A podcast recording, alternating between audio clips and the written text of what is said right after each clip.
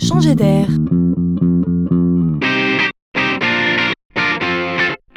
C'est la chronique de Laurent Collen.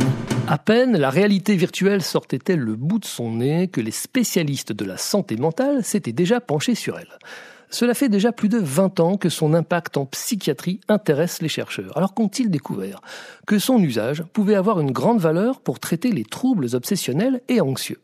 Parlons ici donc des phobies, quelles qu'elles soient. La claustrophobie, l'acrophobie, relative au vertige, la peur de conduire, ou même l'agoraphobie, relative au bouillonnement de la ville. Pas de secret. Pour en guérir, il faut être accompagné par un médecin et confronté progressivement à ses peurs. C'est là que le masque de réalité virtuelle intervient, immergeant le patient dans une ville encombrée, dans un ascenseur panoramique, sur un pont étroit ou dans un parc face à un chien fou en liberté. Le virtuel permet toutes ces mises en situation dans le cabinet privé du médecin. Et ça marche. Ce dispositif aide véritablement à soigner. Les médecins sont satisfaits des résultats.